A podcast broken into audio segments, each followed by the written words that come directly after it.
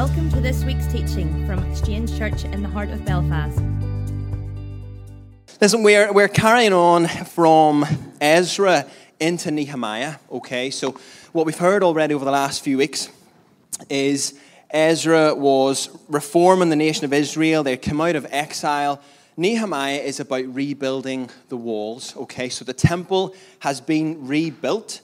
So, we're, we're going to talk a little bit today about what does it mean for God to rebuild walls in our lives. And the fact is, everybody gets to build something in the kingdom of God.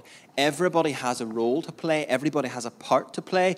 And God, as, as Stevie was saying there, I want you to receive this for the start of this message, just that He is willing to speak into your life this morning. He's willing to give you responsibility to build something, to create something. He's still got a plan for your life. So, no matter where you're at today, no matter where you think you're at, because that's key, do we ever really know where we're at?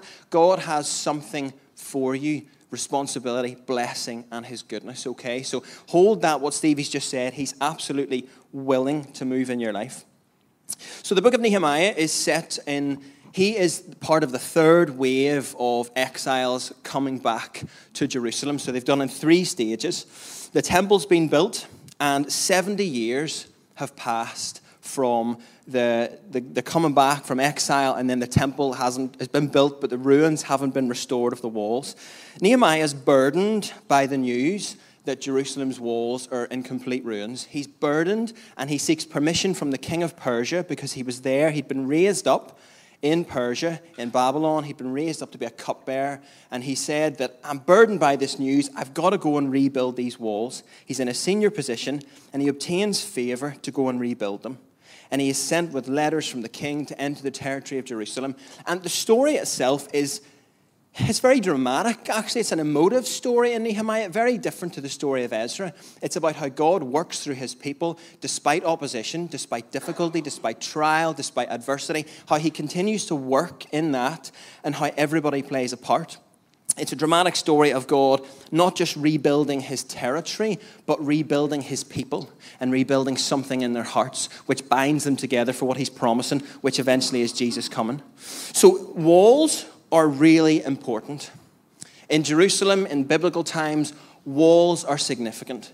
Walls are about protection, they're about building something up in your life that keeps things that aren't healthy out, but sometimes they're about protecting what has happened within. So this was about protecting the temple around, protecting God's presence that they had already built. So walls are really significant. Walls are your defense. In this time in Jerusalem, it's about city boundaries. Whenever Jerusalem didn't have walls, they weren't protected from trouble. They weren't protected from bandits. They weren't protected from other people. They weren't protected. Nobody could know, the Jews couldn't know who was coming in, who was coming out. That's what, why walls are so significant in the Bible. With city walls, when they eventually had them, they had protection from trouble. See, how you deal with trouble is a test of your strength how you deal with adversity, how you deal with people coming in, speaking into your life, it's, it's an indication of how strong you are. And this is why God said it's so important for Israel's walls to be rebuilt, to protect what He had started in their lives. Your walls will determine your strength. We build up walls all of the time in our own hearts. We build things in life. We build relationships. We build careers. We build family. We build emotional walls. And sometimes, despite our history, sometimes despite what we've gone through, we actually create unhealthy walls in our hearts as well. Self protection, self preservation. Because of my history, because of my difficulty, I'm not sure I can go back to that area. I'm not sure I can see God build something there anymore. So sometimes we create unhealthy walls. But walls are significant because walls protect the things that are yours, don't they? They protect the things that belong to you. We recently had a trip to Croatia, Lauren and I, as I like to call it, just a missions trip, really. We were absolutely on a mission to relax and enjoy ourselves. So we were in Croatia and we did a day trip to Dubrovnik. And whoever has been to Dubrovnik, if you haven't, I would say go to Dubrovnik. It has these massive city walls which are incredible, built over a 500 year period. Amazing just to see how Croatia, at the time they were another nation, but how they defended themselves. And any like I don't know if you're allowed to admit this in church, but any like Game of Thrones fans in here? Nobody's going to admit it, are you? Really? But a couple, a couple. Well, so the, the taxi driver was telling us, "Oh, Dubrovnik, you know, Game of Thrones was filmed here," and all of a sudden, I started get a wee bit defensive. I was a wee bit like, "I mate," but it was filmed in Northern Ireland, clearly, right? So, and he was like, "Oh, the chunk of Game of Thrones filmed here in Dubrovnik." And all of a sudden, I, I've never even seen Game of Thrones. Was like, no, mate, like, no, no, no, Northern Ireland is where it's built. Like, I was like, walls, you should see our walls. They're actually incredible. Bricks, mortar. No, we've got barbed wire. We've got everything. You should see it. But the reality is, like, you, you protect that which is yours, right? I was like, I don't care how nice Croatia is. Like, Northern Ireland's where it's at, mate. So all of a sudden, I got really defensive, you know, and like, I've never seen it, never seen the show at all. Although I have heard my ex girlfriend's in it. That's all I'm saying. Somebody did tell me that. I know, I know, crazy, crazy. I probably shouldn't admit that. But walls are really important, and you want to protect that which is yours. For Nehemiah, it was about protecting the glory of God. It was about protecting his name, and it was about protecting his people. This was more than just about bricks and mortar.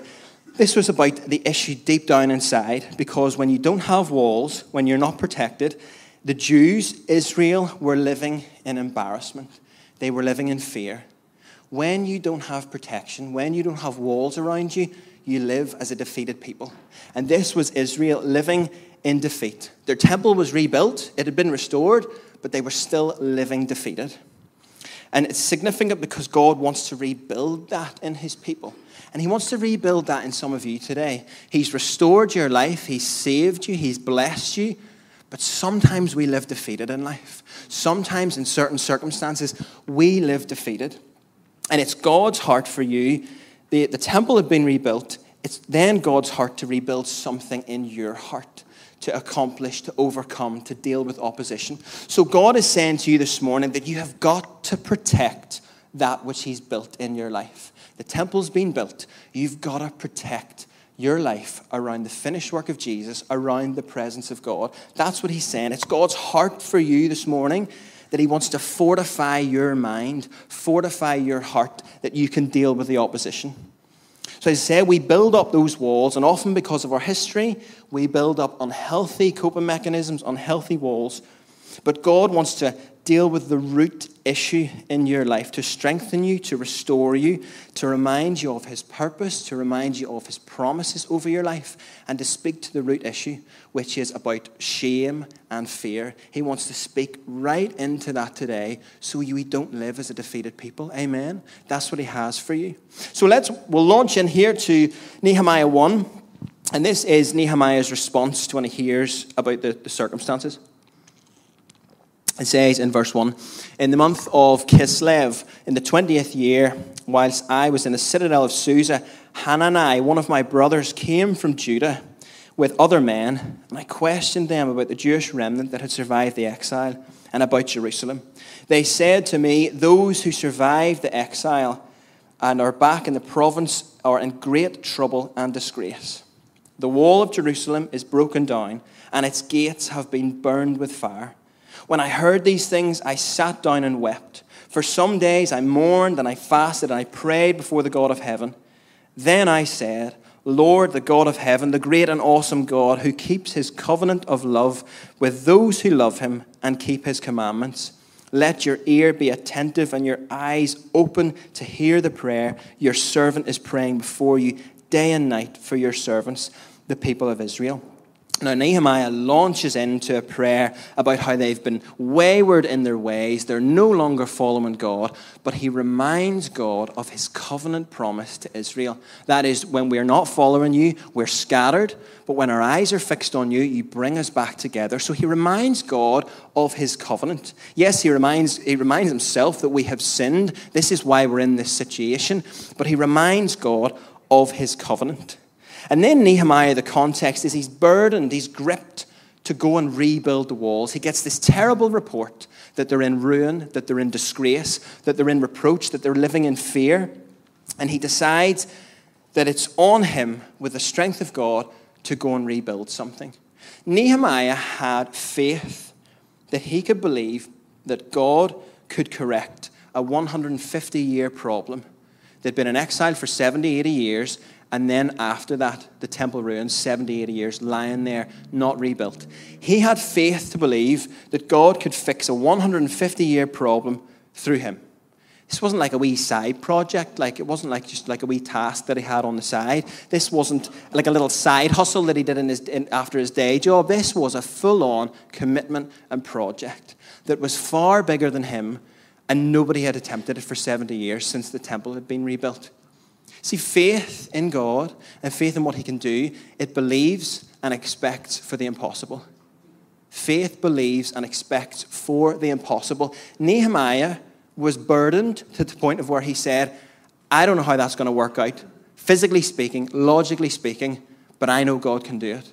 So, whenever you're burdened by something, God is calling you to live for something bigger than yourself, to live for something outside of just me, myself, and I. Because Nehemiah had a little cushy job, as well, I didn't say cushy job, but he was a cupbearer, raised up, quite in a high position, would have experienced leadership, would have been around the king, and he had faith to believe that he could live for something greater in himself. God must build something inside you before he builds something through you. It has got to be based on a foundation of what God's done in here before you can accomplish anything for God. It has to be birthed in here. And that's why Nehemiah was completely gripped by this. The work of God, what he does in your heart, is much more significant than what he's going to do through you. So that's what God was saying. Stevie was saying God's willing. He's willing to work in here with whatever you've got going on to then allow you to be used for God's glory, for his kingdom. So God calls you to live for something greater than yourself.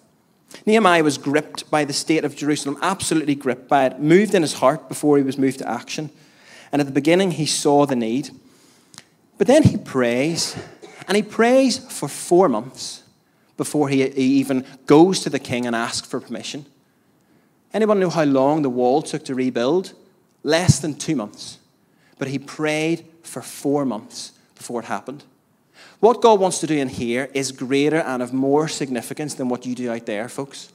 What's in here is way more significant. Think of a car showroom where you go and see incredible looking cars, look beautiful, those who love cars, all things look brilliant, new cars, they're fresh, incredible showroom. Has anybody ever seen car manufacturing plants, what they look like? They are whole cities that have hospitals in them for the workers, thousands and thousands and thousands of people. They are centers for innovation where these cars that you see, new cars, fresh, they look amazing, but see where they're built, see where things are unseen. They're grander, greater, and more technologically advanced than where you actually see the car. God wants to build something in here more meaningful, deeper, more, um, what's the word I'm looking for? Like more significant in your heart than actually what you do out here. Anything you've got going on in your heart, any situation that you're facing, any opposition, any difficulty, any circumstance, has got to be tackled with a foundation of prayer in here, of God speaking into your heart. The things that are seen need to be as an overflow of what God's doing in here, okay, with what He's speaking to you. So I want to challenge you what grips you? What has God placed on your heart? What situation, what circumstance? Because see where you're passionate, whether positively passionate about it or negatively affected by it, wherever you're passionate, that's an indication of where God wants to work today. Whatever's going on in your heart, that's where He says, I can move in that area. Whenever you find yourself in prayer, like Nehemiah did for four months, whatever comes up in those moments with God, whether it's family, career, circumstances, finances, health, whatever comes up passionately, positively, negatively, that's where God can work. And he says, That's where I can move, and I'm willing to move. What you're passionate about in your heart will indicate where God can build in your life. Proverbs 29 18 says, Where there is no vision, the people perish. Now, the NIV is that where there's no revelation, the people cast off restraint. Folks, you've got to find something that's bigger than yourself where faith can be activated to believe for the impossible. As was prayed by Stephen as well during the worship, God can accomplish way more than you can ever ask or imagine. Way more than you can ever ask or imagine. But you know that's not going to be possible if we've always got our eyes fixed on me, myself, and I, and my situation, and nothing else that's going on around me. We have got to live up and live for something more meaningful than just me and my stuff. Me and my stuff's pretty important, sure, it is, absolutely. And we can struggle to get past me and my stuff on a good day. But what God wants to do through you has got to be birthed in what He's done in here first. And He's got more than you can ask or imagine for you, folks. Grace upon grace, glory upon glory, where you can be a blessing through you to experience all of His benefits so that the world can see. That's the story of Nehemiah, where he wants to rebuild something in your life. So, where there's no vision, the people perish. But actually, what it is, is when people cast off restraint when they don't have a revelation of God in their lives. It's like a story of my life. If I don't have the Word of God at the center of my life, I, I, we paraphrase here. I'm just a wee bit mad. Like, you know, if like if I don't have the Word of God in my life, if I'm not focusing and fixing my eyes on Him, people just run a little bit wild, don't they? Whenever they've not got a fresh revelation of who God is. It's the story of my life, uh, as Lauren would tell you. I'm like just just a little bit mad when I'm not fixing my eyes on Jesus. And that word cast off restraint. It's actually the same word whenever the golden calf was built uh, whenever Moses up on the mountain, and the Israelites are just going a wee bit mad on the ground, making a golden calf. And Aaron's like, I don't know what happened. They just like threw gold in a fire, and then all of a sudden there's a golden calf. Who knew? Like that's people are just a bit mad whenever the word of God's not in their life. So Nehemiah had centered what God had put on his heart based on who God was. He prayed because of how great you are, because of your covenant, God. That's how and why you can move in my life. So Nehemiah 2 he goes to inspect the walls and he goes down with the, the permission of the king to inspect and to see what God wants him to do. And in Nehemiah 2, he goes to the Jewish people and he says, You see the trouble that we're in. Jerusalem lies in ruins and its gates have been burned with fire. Come, let us rebuild the wall of Jerusalem, and we will no longer be in disgrace. I also told them about the gracious hand of my God on me and what the king had said to me. They replied, Let's start rebuilding. So they began this good work. But when Sanballat the Horonite, Tobiah the Ammonite official, and Geshem the Arab heard about it, they mocked and ridiculed us. What is this you're doing? They asked. Are you rebelling against the king? I answered them by saying, The God of heaven will give us success. We, his servants, will start rebuilding. But as for you, you will have no share in Jerusalem or any claim or historic right to it. So he goes to his fellow Jews and he says, We're rebuilding this wall. And he says that they, we will no longer be a disgrace, that we will no longer be a reproach, that we will no longer suffer derision, is another translation. This was more than just about physical walls and stone. See, grace will deal with the root issue in your life.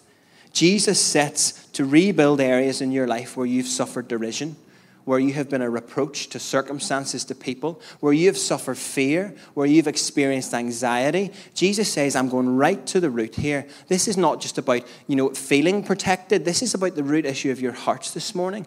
And Jesus comes to you and says, like Nehemiah came to the Jews and says, let's do a little bit of rebuilding today. Let's rebuilding how you view yourself. Let's rebuild so that how other people will see you, but rebuild the root issue of shame and fear. We've all experienced shame. We've all experienced fear. We've all experienced circumstances that in our history, the same way the Jews had experienced circumstances in their history that had affected them. And Nehemiah offers a fresh revelation that God is your protector and he comes to restore something in your life today. He offers that fresh revelation where there's been fear, where there's been disgrace and shame. Jesus says to you, you can rebuild.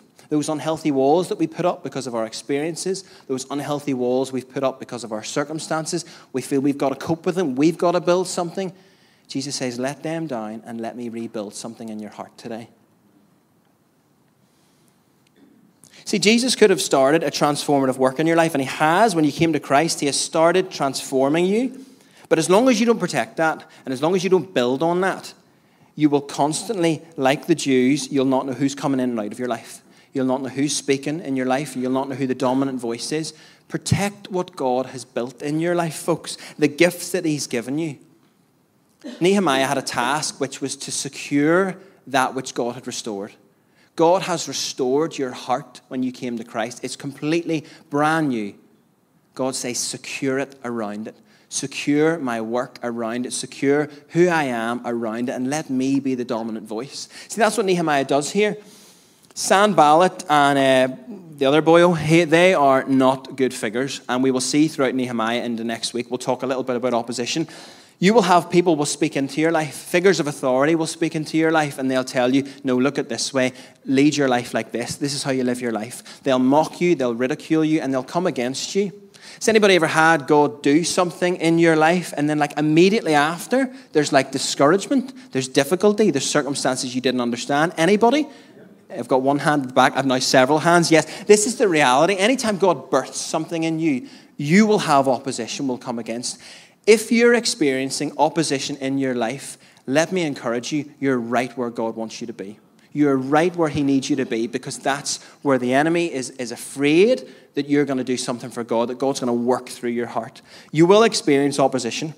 Nehemiah's response is, is actually quite incredible. As I said at the start, he had the blessing of the king in Persia. He'd been sent with letters to go and do the work. But here's Sanballat and his wee mates. What they do is they say, Are you rebelling against the king? Nehemiah actually had the letters to say, No, I'm not. But his response was not a natural response. He could have defended himself and said, No, look, I've got the letters here. I'm, I'm absolutely doing what's right. The king has given me permission. But Nehemiah's response was, The God of heaven will give me success.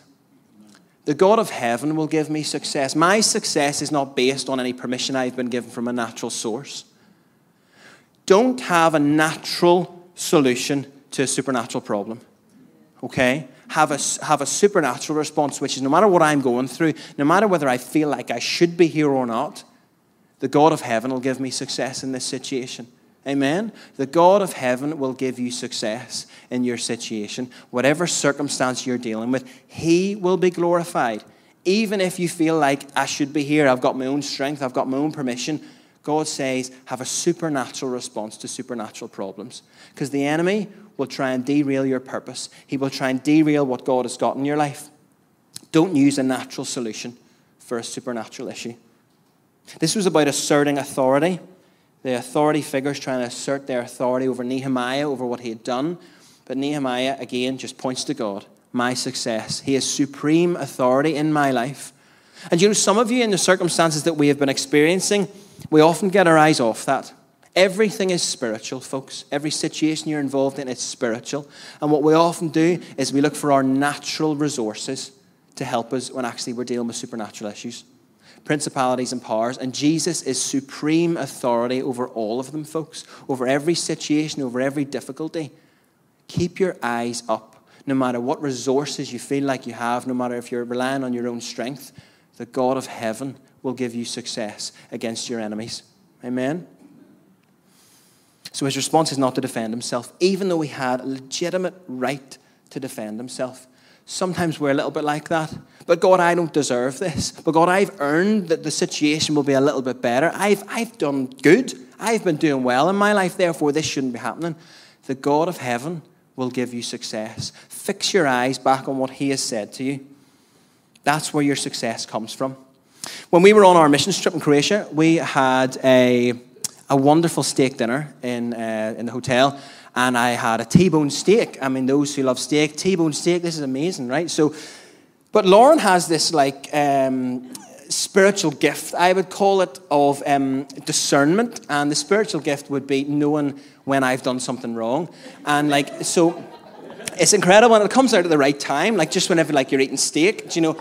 And I don't know what, like I was listening to some other guy, and he was he was just talking nonsense okay? But lauren was talking to me and at the point her spiritual gift the prophetic word came to her and she was just talking about how selfish i can be you know? Just how i'm utterly selfish as i was just trying to tuck into my steak. I mean a t-bone steak. I haven't had a t-bone steak before and all of a sudden i'm finding myself that i'm really selfish but i'm just trying to enjoy this steak.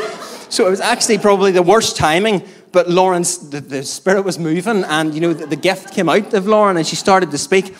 But you know what the incredible thing was? I was listening to some American guy. Lauren's like here behind me, right? Now, if you're American have any American ties, I'm really sorry about that. But this guy behind me talking to his date, and I couldn't believe what I was hearing as Lauren was prophesying into my life. he was saying to his date, because I'm just so successful. Like he was talking about how he's just so great in his life.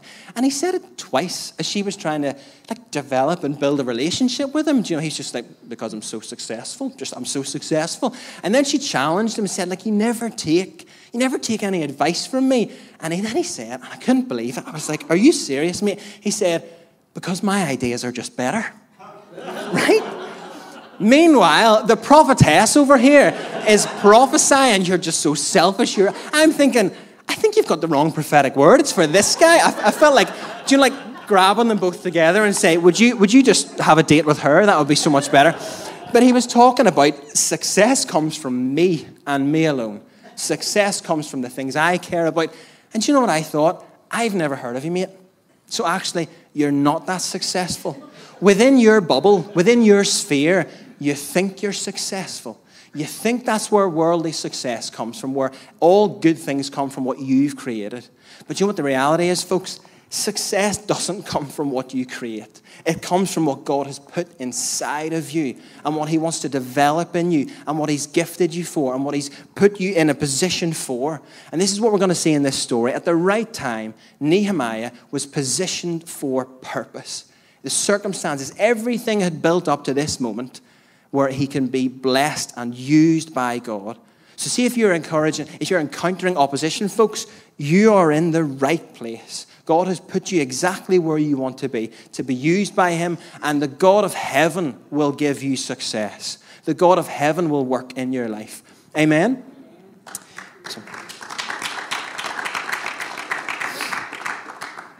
But I couldn't believe it. Your man, like, seriously, I was like, is he having a laugh? Like, I felt like just apologizing there. I'm so sorry. He's, he's in Egypt. But I couldn't because I had to listen to the prophetic word. So, like, just amazing. You are positioned for purpose, folks. See, the reality is, when Nehemiah, he inspected the walls, he came to his fellow Jews, and then they started building. No matter what the other people were saying, no matter what the opposition. And in Nehemiah 3, this is incredible. They all did it not just the people who are builders. There were people who were government officials. There were people, perfumers were building the wall. There were people who were just normal family people, the mayor, goldsmiths. Everybody was involved in the work of God. Not one person left out. There was a position for everybody. Families built in front of their homes. They were building different spots identified by their communities. The reality is, see if you don't feel like you have anything to offer you can be used by God today. If you don't feel like you've got it all together, if you don't feel like you're strong in this position, you're gifted for anything, God says no matter where you are, no matter what your life has been like, no matter where you've been, who you've been with, there is a place for you to build in what God's put in your heart. And they build, they, they were building where they were called. Some of them built right in front of their families, right in front of their homes. They rebuilt the wall. There's a twofold thing with that. Whenever you're building something for God, automatically He's rebuilding your family. Automatically, He's building your home. As you fix your eyes on Jesus, as you build around His finished work, because remember, the temple was at the center, they were building round the temple, they were building around what God had done. Anytime you're building for God, anytime you're doing something for Him with your eyes fixed on Him, He's rebuilding in here and He's rebuilding your family. He's rebuilding your home, okay? He's rebuilding the things around you. Different people, different amounts, different sections, they built what was in front of them. Some of you don't like the positions that you're in. Some of you don't like the way life looks at for you, but God comes to you today and says, Me, myself, and I is really important, but what's in front of you? Get building. Who's in front of you? Who's around you to bless, to strengthen, to encourage? God's saying, I've anointed you for purpose. And as soon as you put your eyes on your own success and on your own things, you miss the point. God's saying, build for something greater in you. See, faith is not, I feel this for someone actually, faith is not determined by how successful your circumstances are. Faith is always in operation. Faith is always a gift that you can believe for the unexpected, believe for the impossible. Your circumstances don't determine how great faith is, folks. You can still have faith in the situation that God can turn it around. Okay? And I'll speak of this at the end, but the supernatural result was that it took them 52 days to build the wall, but nobody had attempted it for 70 years. What God can do, what, God, what people can't do in a lifetime, God can do in a season. Okay? Uh, I will, I'll talk a little bit about that at the end. But there was a position for everybody. So if you feel you've counted yourself out, if you feel like you don't have it all together, 1 Corinthians 12 says this But God has put the body together, giving greater honor to the, part, the parts that lacked it, so that there should be no division in the body, but that its parts should have equal concern for each other. If one part suffers, we all suffer with it. If one part honors, every part rejoices with it. Now you are the body of Christ, and every one of you has a part to play in it.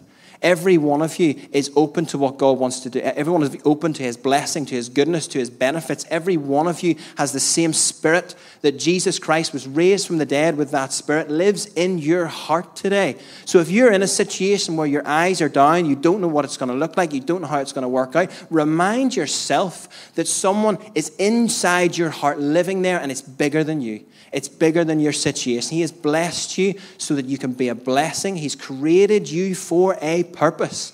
And if you don't know what that purpose is, reply the way Nehemiah did The God of heaven will give me success. I don't know what it's going to look like, I don't know how it's going to work out, but the God of heaven will give me success. That's what his word says.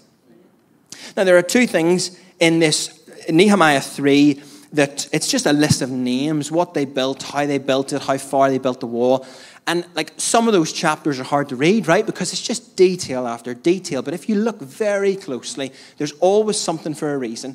In verse 5 in chapter 3, it says that the next section was repaired by the men of Tekoa, but their nobles wouldn't put their shoulders to the work under their supervisors. The nobles of the people of Tekoa, they said, nah, we're not doing it. Everybody has, everyone has an opportunity to build something for God, but not everybody will. Not everybody will put their shoulder to what God's spoken to them. People will be around your life who will discourage you. Authority figures in your life, people that are close to you, and they will seek to discourage that which God's doing in your life. But you know what it then says? It says the people of Tekoa, their nobles wouldn't do the work, but then the people of Tekoa got two shots at it. And later on in the chapter, they did twice the work. You will have opportunity after opportunity, no matter the discouragement, for God to bless you says in verse 11, and this is key for someone today Malchijah, son of Harim, he repaired another section. Now, this is the same Malchijah who in Ezra was named at the, the last chapter of Ezra for intermarrying with pagans. He was named and shamed for intermarrying with pagans. And then in the next book, he's building a wall 13 years later. Nothing discounts you from the work of grace no moral failure, no difficulty in your life, no trauma, no history, nothing that you've had to deal with that was difficult, where you made a mess, nothing discounts you from what God's put in you, church. Nothing at all. So these are the fine details that God says. This is my grace, and my grace is on your life. And no matter the sin, no matter the mess, I've covered over it, and I have responsibility for you where you can build, where you can create, where you can be blessed, where you can bless other people, where you have authority to deal with whatever opposition comes against you. He says, You're not counted out, church. Somebody needs to hear that. You're not counted out because of your history. You just keep your eyes fixed on Jesus, and He's there, and He's right there with you. You're positioned for purpose, no matter your situation in your life. God has put you exactly where you need to be. Nehemiah was a cupbearer to the king. He'd experienced leadership with the king, and it's only because he was there in Persia that he was able to get permission from the king, letters from the king, authority from the king to even be in Jerusalem. Your position for purpose. Some of you think, I'm just in my job to get paid. No, you're in your job for influence. You're in your job to experience God's goodness. You're in your job to be used by God, to be blessed by God, to then see Him work in your life. And also, you get paid for it as well. Well, I hope you do. So that, that's the reality. You're there for more than you think. Some of you think you're just coming here just to sit and have a good Sunday. You're here for more than you think. He wants to deposit in your life, to build something in you. So when you go out there, you're equipped the Holy Spirit in you to deal with whatever comes against you. It's more than just yourself. And as you start building for God, I want to encourage you what's around you? What's your situation? Where do you need Him to work? Because when you start building, when you start fixing your eyes on Jesus, you'll just feel better when you get started. You'll feel better when you start to just allow God to move through you and you keep your eyes fixed on where they need to be. The same spirit that raised Christ from the dead lives in you. The key thing in the story of Nehemiah, and next week we will look at opposition and we'll look at specifically how you deal with opposition and the type of opposition, fear, manipulation. We'll look at that specifically. But the reality was, it's Yahweh, God Himself, calls you to build in your life. It's not that someone came to Nehemiah and said this would be a good idea. God Himself calls you to build. Nehemiah's name actually means Yahweh comforts. That's what his name means. And it's the only time in the Old Testament that it actually shows up. This story is a parallel with the Holy Spirit coming to you because what did Jesus call the Holy Spirit? The Comforter. The Comforter will come to you, build you up, and restore in your life. This is parallels with what the Holy Spirit does. Nehemiah, Yahweh comforts, comes to rebuild your walls. The Holy Spirit comes to you to rebuild in your life, to restore, to refresh, to repair your heart, to repair your mind, to repair you from your history. That's what this story is about, where the Holy Spirit comes. And when you have a situation, when you have people, relationships, walls that are there to be built, when you fix your eyes on Jesus and when you allow Him to do it, as I just said, you will have supernatural results. 70 years, the temple was built, but the walls lay in complete ruin. And in total, it was a 150 year problem, and they did it in 52 days. What can't be done in a lifetime can be done in a season with God. Supernatural results. As I just said, faith is not out of operation just because the situation is difficult. Faith isn't negated. Faith, it's not that faith doesn't work just because the situation's not happening for me. God is always willing to do more than you can ever ask or imagine. But it starts with me saying, I'm going to rebuild some walls. Yes, God, come and work in my life. Break down the unhealthy walls in my life where I'm fixed my eyes on me, myself, and I, and I feel like I've got to build. Break that down and build something in me so that I can see you build around me. That's what this is about. Supernatural results. Psalm 127 says, Unless the Lord builds the house, the builders labor in vain. Unless the Lord watches over the city, the guards stand watch in vain. It is in vain that you rise up early and go late to rest, eating the bread of anxious toil, for he gives to his beloved sleep. Some of you have been working at situations in your life, even in your jobs, even in your family, and it's anxious toil because you feel like it all rests on you. And I've got to work and I'm responsible for the outcome. I'm responsible for the outcome in my marriage, in my family, in my health, in my finances. And you're working and you're working and you're, figuratively speaking, getting rest late and you're tired and you're burnt out. And God says, Let me build in your life. Because if you're building on it, if it's on your work and on your accomplishment of what you think you can earn or what you think you deserve, that's a difficult one to sustain. And there's no way you'll get it done in 52 days. You'll drive yourself crazy, stressed out that it all depends on you. But God says, unless I build the house, you'll labor in vain. Unless I build the house. So let God work something in your heart. You will all have something in your heart that, like Nehemiah, he was gripped by. Like, what's gripping you in your heart? Because that's an indication of where God can work. You've got to have something gripping you.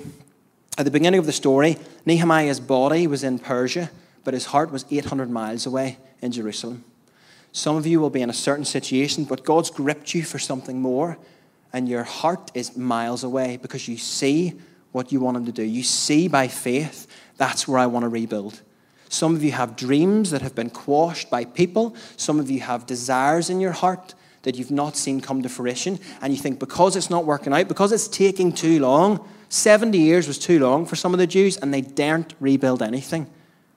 Like Nehemiah, it starts with you saying, I'm going to rebuild that. And God, you will give me success. Whatever has been put in your heart. As I finish, I want to just encourage some of you that God can build a new wall out of old stone. The stones hadn't been removed, they were burnt, they were rubble, But the only thing in the story of Nehemiah, and I don't have time to go through all the chapters, the only thing he requested from the king was timber for the gates, wood. He didn't request stone because the stones were already there.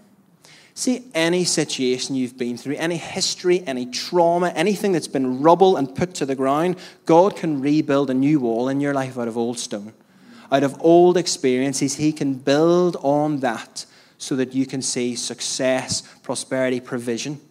Some of you need that. My history doesn't count me out. God can turn it around for me and rebuild something in my life. He can build a new wall out of old stone.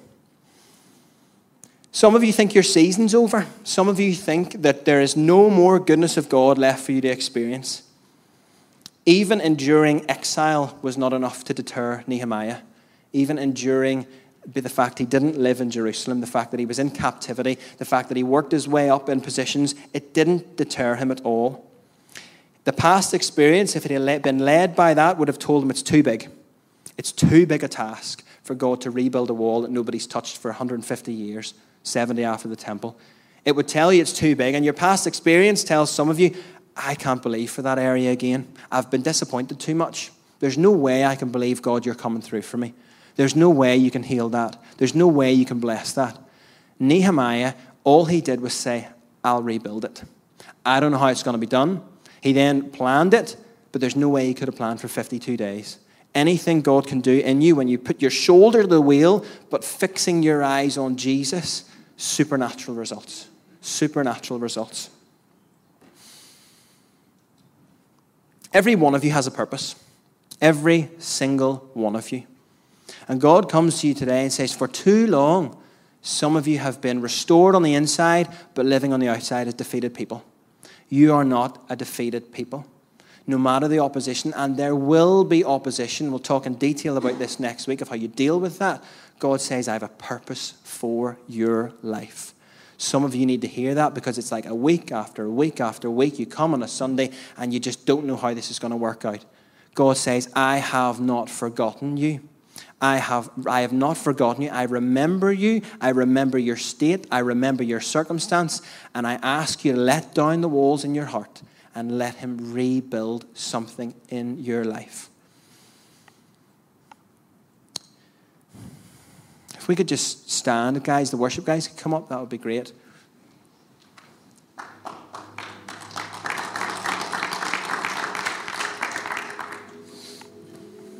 Want to pray for you for just a, just a moment here. So if you just close your eyes.